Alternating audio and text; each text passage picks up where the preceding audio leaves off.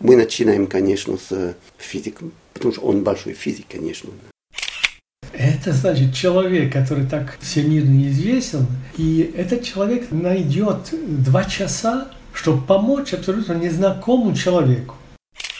Столетие Сахарова, такой фигуры наиболее известной, благодаря в том числе Сахаровской премии, это такая прекрасная возможность напомнить и обо всех диссидентах. РФИ. Открытая студия. Вы слушаете подкаст Международного французского радио РФИ. Его веду я, Гелия Певзнер, а перед нашим микрофоном рассказывают и вспоминают об Андрее Дмитриевиче Сахарове те, кто встречался с ним при его жизни, и те, кто в наши дни участвовал в создании выставки, посвященной столетию со дня его рождения. Сахарову исполнилось бы в этом году сто лет. Эту дату отмечают во многих городах России и в других странах. В Париже тоже открылась выставка. Она проходит на площади перед городской мэрией, Площадь Отель-де-Виль, бывшая Гревская. Здесь когда-то казнили государственных преступников. Так что это довольно символичное место для выставки о том, кто боролся за права человека и кто защищал права человека. А само слово «символ» символично будет звучать в речи наших гостей неоднократно. И когда они говорят о жизни самого Сахарова, и когда разговор касается его борьбы за права человека, и когда, конечно же, они упоминают его последнее детище – Международный мемориал. Выставку организовала дочерняя ассоциация «Французский мемориал», в партнерстве с Парижской мэрией и Европарламентом. Поэтому первый вопрос мы задали вице-президенту французского мемориала, профессору французской высшей школы социальных исследований Алену Блюму. Сахарову исполняется сто лет. Да, двадцать первого мая. Это значит, что мы обозреваем как бы целый век, подводим итоги, собственно, веку вместе с этим человеком. Вот для вас, как историка, что это за итог? Это советский век, во-первых. Для историка история Сахарова – это история послевоенного периода, это история мощности Советского Союза, холодной войны, строения атомных бомб и так далее. Но история тоже борьба для прав человека. Это все то, что происходило после Второй мировой войны, до конца Советского Союза. Можно следить за этой историей на основе его жизни. Когда вы строили эту выставку, какие вы видели разделы? Какую линию вы вели? Линия была очень простая. Это была его жизнь, его путь к защите прав человека. Мы начинаем, конечно, с физиком. И всю жизнь он, он ценил то, что он физик, и то, что он большой физик. Потому что он большой физик, конечно. А потом, это когда он понимает все опасности атомного бомба, и особенно внешние взрывы в Симпалатинской. И, и он понимает, что это очень опасно для людей, и что Советский Союз не, не попробует защищать людей от этого. Но не только Советский Союз, и США, и другие. Он понял все эти опасности новых технологий, и он решил противостоять против всего того, что он думал плохое в, этой, в этом периоде. Он участвовал в строении бомбы. Он, он это делал, потому что он хотел мира. Вначале он был очень советский человек. Он был советским человеком. И он все-таки решил выходить из этого, чтобы начинать участвовать в публичном дебате. Это также очень символически. Так, это часть этой истории. Как общественное мнение может участвовать в истории, особенно в такой стране авторитарной, как Советский Союз. И тогда так начинает его борьба. Он очень рано понял опасности запрет дебатов. Третий этап нашей выставки это есть два такие текста и фотографии о Сахаров и э, правах человека. А потом это, конечно, его выставка. Значит, Сахаров все-таки, он был очень важным членом Академии наук. Ему было тридцать два года, когда он входил в Академию наук. Это было удивительно, очень редко в Советском Союзе. Да, он был очень уважаемым ученым, и даже я думаю, что Академия наук не хотела голосовать против, выключить его, голосовать против его. А все-таки власть решила его выселить в Горки. Это часть его жизни, этапа нашей выставки. в этом процессе есть, мы хотели показать тоже признание международного общества. Тогда он получил Нобелевскую премию. Это показывает, как такой человек, который все признают как великий человек, все-таки власть не хочет его освободить. Это заканчивается периодом, когда Горбачев его освобождает, и тогда он начинает быть и политическим. До того невозможно сказать, что он политическим. Но тогда он хотел играть большую роль в демократизации России, Советского Союза. Он понял тогда, что очень важно строить режим на строгих законов, которые могут гарантировать демократию, дебаты и так далее. К сожалению, это было два года до... Он умер очень быстро, и поэтому выставка показывает этот конец. Саша Кулаева, правозащитница и преподавательница Парижской высшей школы политических наук Сиенс-По, напоминает, что Сахаров, как самая известная фигура советского диссидентства, был и самой резонансной фигурой. Но рядом с ним стояли его друзья, коллеги и единомышленники, многие из которых были узниками совести. Те, кого называли диссидентами и о ком сегодня устроители выставки хотели бы напомнить. Конечно, в первую очередь идея выставки связана со столетием, с таким очень важным юбилеем, который отмечается в очень многих странах мира и в очень многих городах России. И Сахаровский центр, и мемориал международный призвали по возможности отметить эту дату. В Париже относительно недавно, чуть больше года, существует французский мемориал, партнерская и даже более того, некоторым образом членская организация Международного мемориала, которая решила откликнуться на это предложение. Выставка сама по себе важна разными сторонами личности Сахарова и его истории. Это и достаточно потрясающая судьба. Это то, что на самом деле о российских диссидентах, о советских диссидентах, как ни странно, сейчас все знают все меньше и меньше, говорят все меньше и меньше. За исключением нескольких стран, таких как Чехия, где действительно помнят о людях, которые сражались за вашу и нашу свободу. Из французского общественного дискурса, в общем, эта тема потихонечку исчезла, я бы сказала, за последние годы. И нам хотелось ее поднять, и, конечно, столетие Сахарова, такой фигуры все-таки наиболее на слуху, наиболее известной, благодаря в том числе Сахаровской премии, которую ежегодно присуждает Европарламент. Ну и вообще это такое резонансное имя. Как нам казалось, это такая прекрасная возможность напомнить и обо всех диссидентах. Сахаров был только одним из них, может быть, наиболее известным, а просто его судьба удивительна тем, что он, так сказать, падал с очень высоко. Конечно, и его личность, необычная, яркая, удивительная, сыграла в этом свою роль. Еще один наш гость – французский журналист Николя Милетич, бывший главный редактор агентства «Францпресс».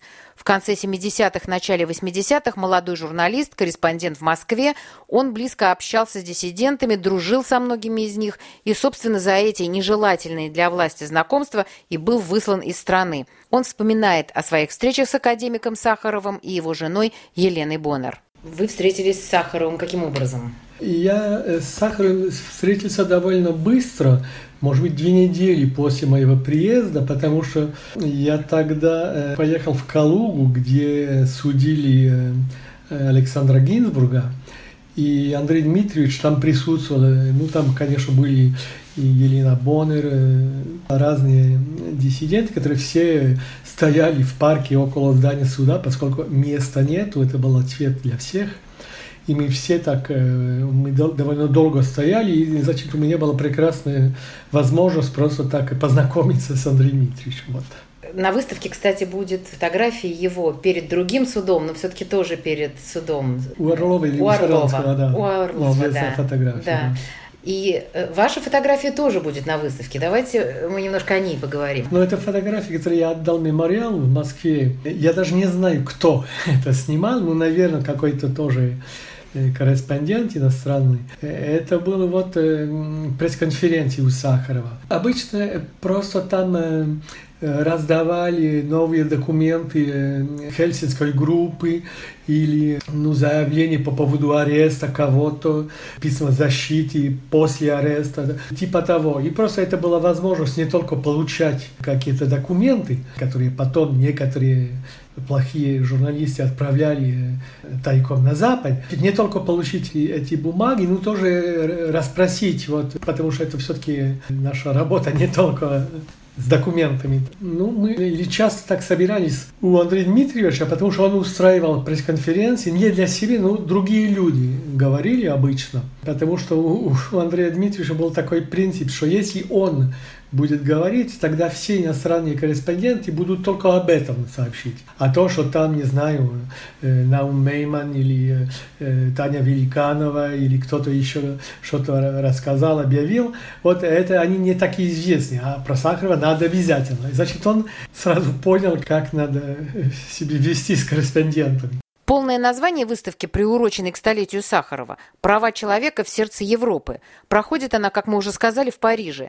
Каким образом связаны между собой Сахаров, Париж и Европа? Этот вопрос мы задали Саше Кулаевой. Выставка делается в партнерстве с Европарламентом и с Парижской мэрией. Как они откликнулись на эту идею? Мы со своей идеей о выставке о Сахарове обратились в мэрию Парижа. Обратились довольно поздно, и я хочу еще раз поблагодарить, воспользовавшись этой возможностью, мэрию Парижа за отзывчивость и оперативность, потому что они откликнулись в какие-то почти нереально короткие сроки. Я знаю, как трудно на самом деле логистически городу это все организовывать, тем более в условиях пандемии. В результате мы пришли к идее об уличной выставке, которая бы позволила большому количеству парижан в каком-нибудь центральном месте ознакомиться с фотографиями и через краткие подписи к этим фотографиям с судьбой и идеями академика Сахарова. Мэрия откликнулась на это предложение очень позитивно, предоставила нам стенды в рамках праздника Европы.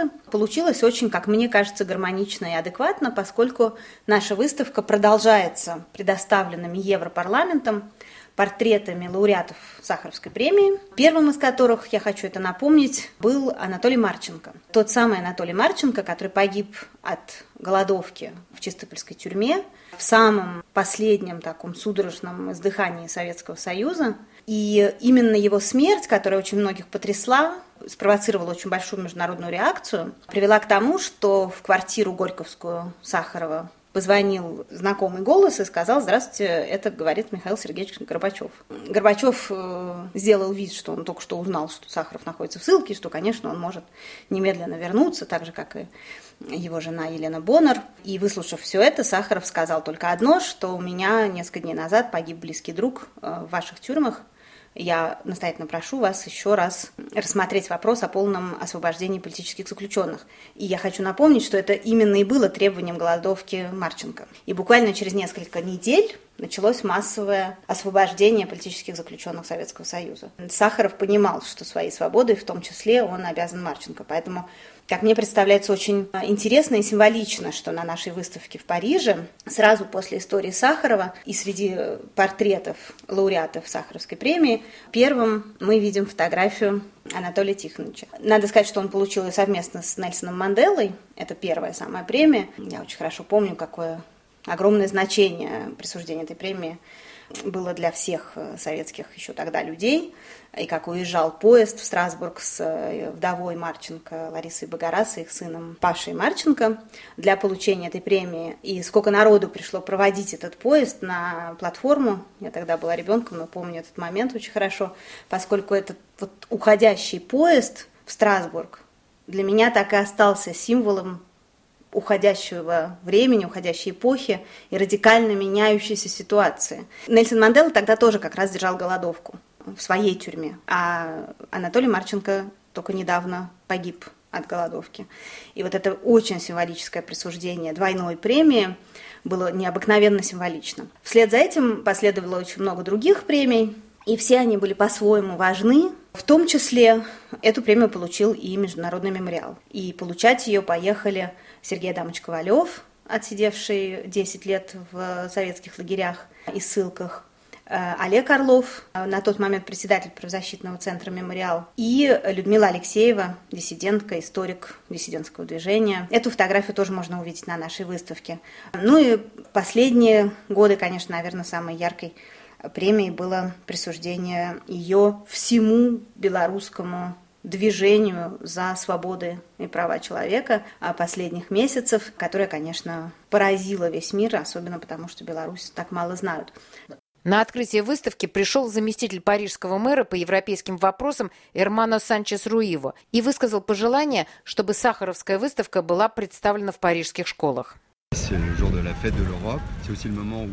Мы отмечаем День Европы. Европейские структуры, в том числе Европарламент, но также и парижская мэрия и культурные центры объединились, чтобы показать, какие существуют области борьбы и какие цели. И не только в Европе. Речь идет и о правах человека, и о роли гражданского общества. И эти цели ведут нас к более широкому партнерству с ассоциациями гражданского общества. В Париже есть традиция открытых дебатов. Такая выставка, как выставка Сахарова, может также пройти по школьным учреждениям. Дело также не в темах, которые она затрагивает, но в размышлении на тему сосуществования и отзывчивости не только к тому, что происходит у нас, но и к тому, что происходит за пределами нашей страны.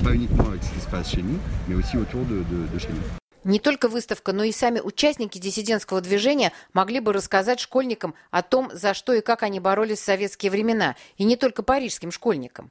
Некоторые из бывших диссидентов живут в Париже, например, Сергей Ходорович, который тоже пришел на открытие выставки и согласился, конечно же, рассказать школьникам о своем собственном опыте и о своих друзьях.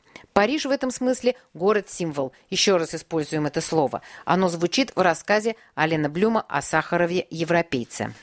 Сам факт, что вот эта выставка, она происходит именно в Париже, это символично? Ну, как сказать, я думаю, что это важно. Конечно, во Франции тоже все непросто. В Париже было, еще есть, надеюсь, немножко символа борьбы за права человека. Даже если сегодня, я думаю, что это не так, как и несколько лет назад.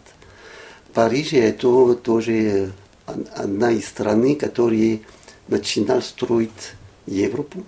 А Сахаров, он очень европейский человек, это ясно. Но для него Россия включена и Советский Союз. Это была часть Европы, я думаю, что... И он участвовал в строении Европы. Конечно, он участвовал не, не прямо, но я помню эту фотографию тоже на, на выставке, когда мы видим, мы видим, когда он приехал в Париж. Есть фотография, когда он с Рокаром, который был премьер-министром Франции, и с Валеса. Валеса, это он, он начинал открыть Европу. К сожалению, Польша сейчас это не то, но Польша это тоже участвует в процессе авторитарной Европы. И, и эта фотография, я думаю, что это связь между Россией, Польшей, Францией. То, что выставка в Париже, да, это, я думаю, очень важно. Действительно, Франция начинала строить пространство, которое не закрыто в других границах. И сегодня политика России – это попробовать, наоборот, сломать Европу. Россия хочет работать с разными странами, а не с большой Европой. И поэтому это тоже очень важно, и это связывается с, с борьбой с Сахаром. Еще одно слово, которое регулярно появляется в этом разговоре – «актуально». Актуальна, как никогда, борьба Сахарова. И, как говорит Саша Кулаева, хочется воскликнуть: «Сахаров, вернитесь». Нам казалось важным через судьбу Сахарова поднять тему советского диссидентства, которая, как ни странно и как ни печально, сейчас звучит необыкновенно актуально. И это для меня лично и для многих моих коллег был второй очень важный стимул. Как мы немножко грустно смеемся, хотелось назвать эту выставку «Сахаров, вернись». Потому что ситуация с правами человека в России сейчас достаточно катастрофична. И очень многие темы, которые поднимал академик Сахаров, одним из первых вместе с генералом Григоренко, кстати говоря, он очень активно выступал за права крымских татар, которых сейчас опять преследуют. И в списке современного правозащитного центра «Мемориал», в списке политических заключенных, которые мы регулярно переводим на французский и публикуем на нашем сайте французского мемориала, очень много крымских татар. Тема свободы слова и свободы выражения как никогда актуальна в России сейчас. Каждый день практически выходят новые законы, которые ограничивают, уже дальше, я бы сказала, некуда почти ограничивать свободу выражения и свободу прессы. Безусловно, тема войны. Сахаров работал по войне, против войны в Афганистане. Очень активно выступал на эту тему, хотя теперь скорее звучит Украина, но тем не менее эта тема также актуальна и болезненна для российского общества в настоящий момент. Так что нам казалось, что Поговорить о столетии Сахарова – это подвести итоги борьбы тех, кто боролся за права человека в Советском Союзе, и, к сожалению, поднять вопрос о том, что итоги подводить рано, потому что эта борьба не закончилась, она продолжается, она актуальна как никогда, и такие люди, как Сахаров, нужны и сейчас, и, наверное, далеко не только в России. После крушения СССР была надежда на демократизацию советского, российского общества, вспоминает Ален Блюм. А двадцать лет назад все повернуло обратно, к тем же целям борьбы, тем же требованиям, тем же судам, тем же ответам власти. Ну, конечно, мы отмечаем это сегодня, потому что он очень важный человеком, но я думаю, что мы отмечаем эту дату, потому что все-таки все, что он сделал, его борьба очень актуальные. В одном периоде после конца Советского Союза могла, была большая надежда, и вот уже двадцать лет начинает на, наоборот, скажем. Не только в России, в России, конечно, но и даже в Европе, в Венгрии, в Польше и другие страны. Все, что он сделал, это отношение между научной жизнью и жизнью за прав человека, очень актуальный. И я помню, например, на выставке Сахарова есть эта фотография, когда он перед судом Парлова. Как это не может напоминать то, что происходит сейчас, когда есть суды в России против разных политических заключенных, заключенных и против людей, которые хотят участвовать в жизни страны, в публичной жизни, которые так на улице идут демонстрировать, а в конце концов запрещено. Эта фотография, я думаю, очень актуальная. Когда я видел эту фотографию, я думаю, ну что это? Даже удивительно, люди-то некоторые те же самые. Мы видим там на одной фотографии Джемилёв. Да, действительно. И Джемилёв, который запрещен входить в Россию, крымский татар. Это даже удивительно думать, что после сколько лет, сорок лет, депортации крымских татар, это в сорок четвёртом году, значит, последствия, то, что остается от сталинского периода, еще, еще сейчас актуальным. И думать, что это человек, который всю жизнь пробовал бороться за свободу крымских татаров, и еще сейчас, сегодня, запрещен входить в России.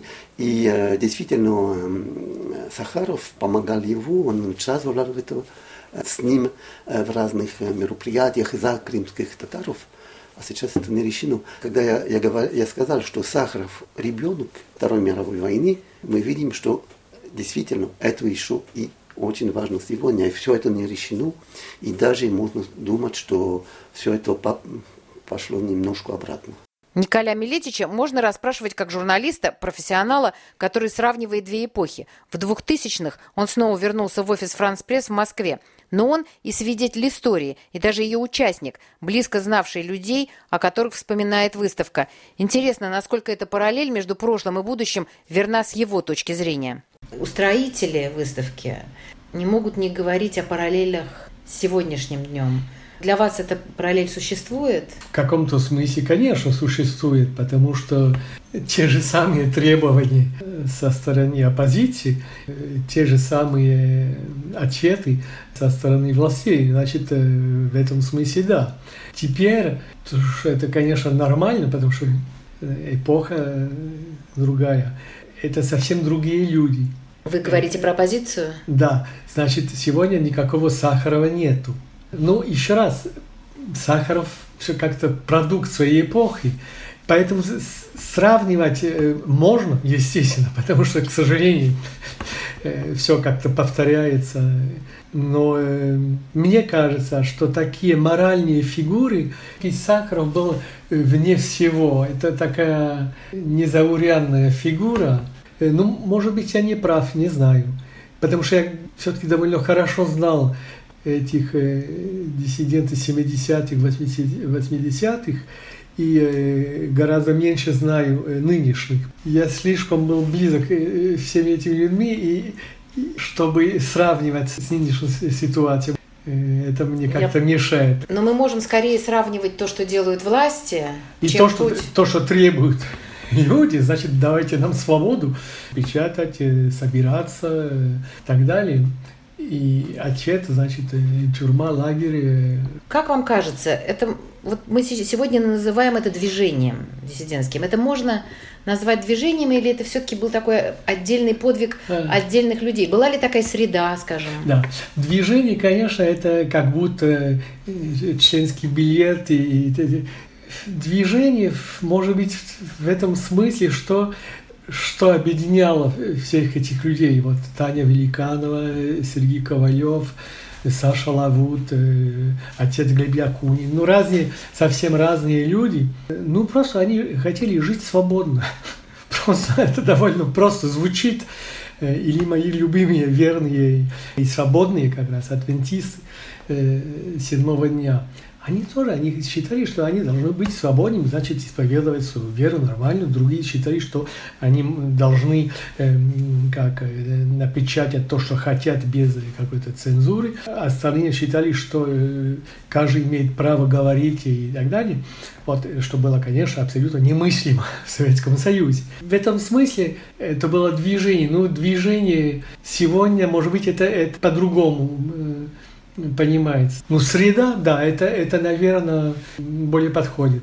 Советская власть спокойно относилась к тому, что иностранные корреспонденты ходили на такие пресс-конференции? Не всегда спокойно, но довольно часто бывало, что вот э, кололи колеса машин, когда вы э, закончилась пресс-конференция у Сахарова, вы выходите, и вот что-то случилось. Э, ну, это просто так, их юмор. Было понятно, что, почему эти пресс-конференции как раз у Сахарова, потому что, понятное дело, э, что Сахарову не дозволено, ну...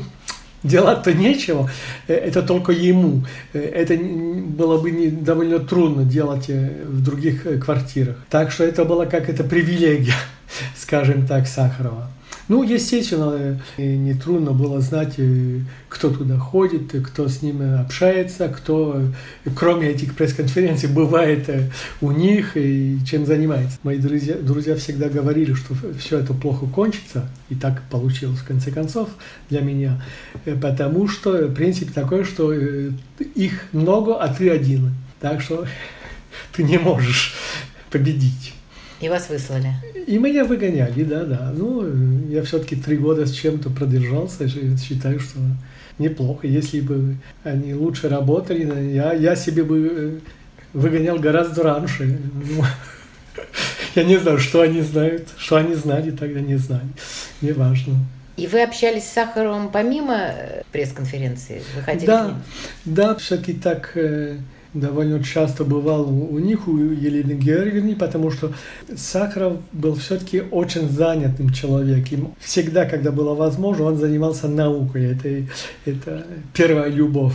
Но были случаи, когда вот кто-то приезжает из Парижа, ну, журналист или какой-то, не знаю, писатель, очень хотят с кем-то встречаться, значит, тогда с кем встречаться? Ну, вот... или Андрей Дмитриевич, или Надежда Яковлевна Мандельштам, ну вот с такими людьми. И, значит, вот мы были очень рады так как-то помочь для этих. Плюс, ну, были такие довольно хорошие отношения, если так нескромно об этом говорить, потому что когда меня выгнали, вот Елена Георгиевна как раз устроила провод, и для меня там на Чкаловой, вот у них, но, к сожалению, Андрея Дмитриевича не было, потому что он уже сидел в Горьком. Сейчас прервалась с того момента, как, когда запретили Елену Георгиевну вернуться в Москву и, значит, передать информацию, тогда это было очень, очень трудно. Когда его послали в Горки, конечно, для всех было интересно, ну, как они живут, как он живет, в каких условиях и так далее. Я думал, что было бы хорошо иметь какие-то первые фотографии Сахарова в Горку. Ну, как это делать? Туда нельзя попасть. Ну, я думал, единственный человек, который может это делать, Елена Георгиевна, естественно. Но проблема в том, что у нее такие очки были. Ужас.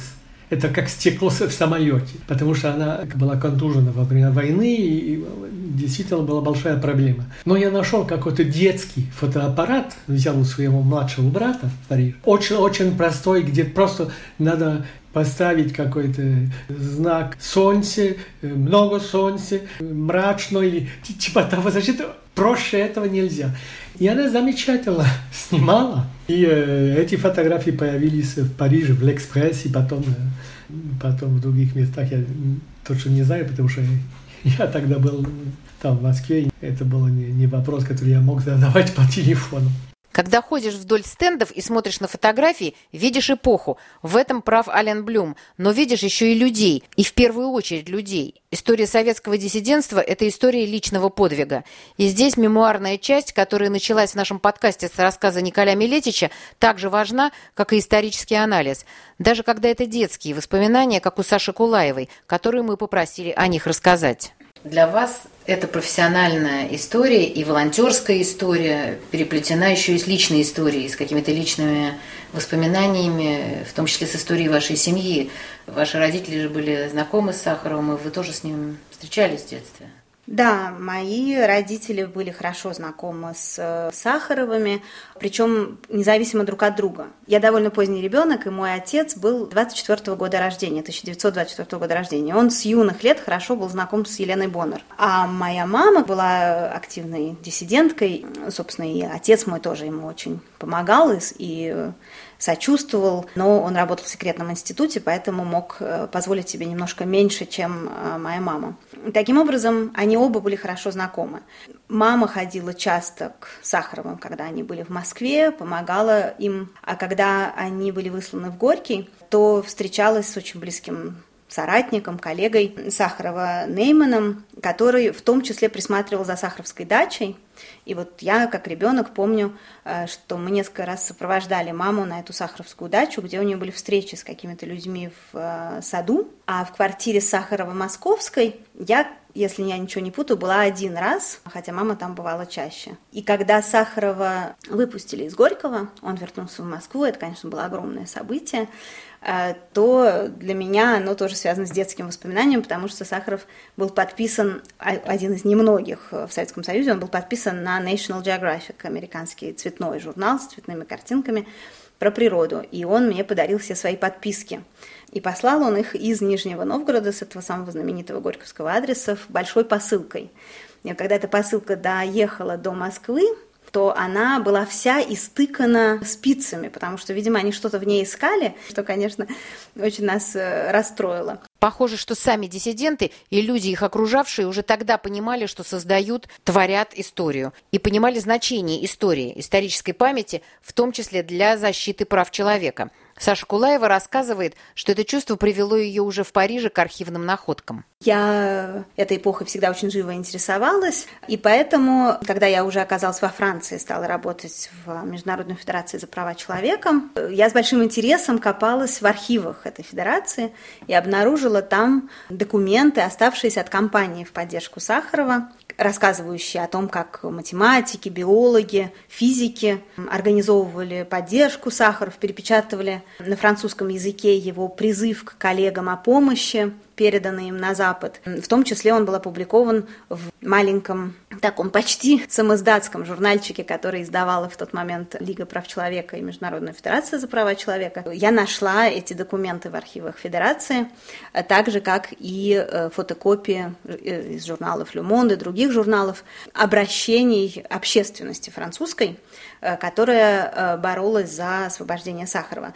Из его ссылки, и за его жену Елену Боннэр. И мне кажется, поэтому очень символично, что эта наша выставка открывается в Париже, хотя, конечно, Париж не единственный город, который выступал в защиту Сахарова, но парижский голос звучал достаточно громко. Поэтому, как мне кажется, вот это возвращение сахаровского имени во Францию преисполнено некоторого символического смысла. И, наконец, в нашем разговоре прозвучало еще одно очень важное для Сахарова и для всего диссидентского движения слово – архивы.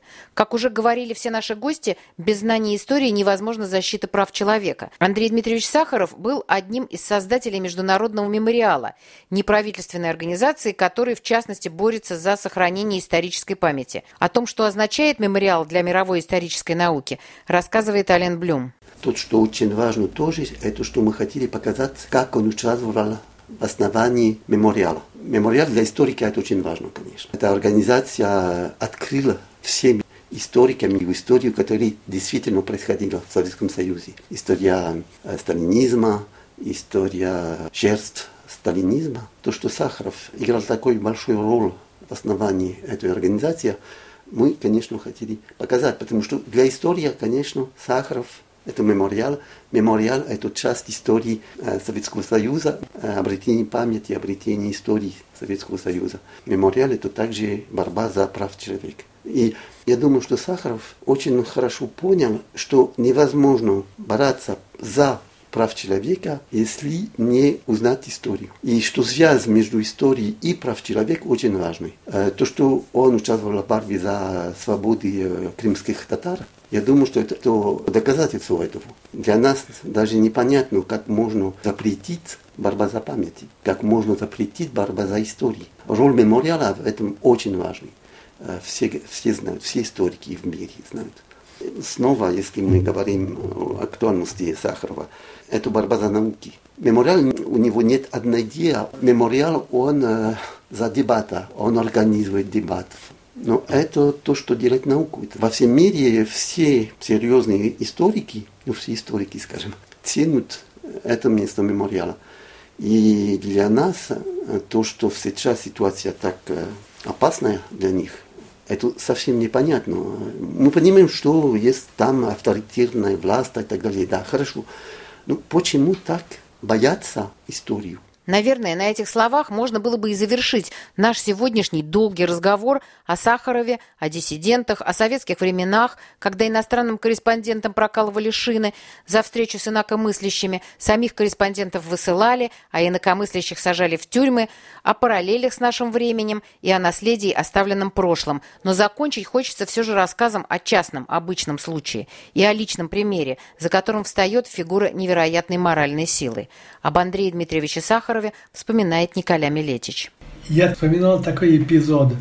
Значит, я сижу в офисе там в Москве, ну какой-то, не знаю, семьдесят девятый год, и вдруг э, телефон, и там э, Андрей Дмитриевич звонит в офис, он иногда это делал, и говорит: вот, Коля, вы можете приехать ко мне, потому что вот э, у меня вот появилась женщина, ну татарка из Крыма, ее только что выгоняли, она с, с сыном, ну десятилетним, и так ситуация очень трагическая, ну приходите. Хорошо, я тогда приехал, все-таки это было не, недалеко от нашего офиса. И значит, я понимаю, что Сахаров уже, наверное, может быть, полчаса, может быть, час, расслышал вот этот рассказ этой бедной женщины, которая вот говорит, потом плачет, и через все что-то рассказывает. Ну, очень печальная человеческая история. И он со мной снова все это слушает, я задаю вопросы, он все терпеливо, очень,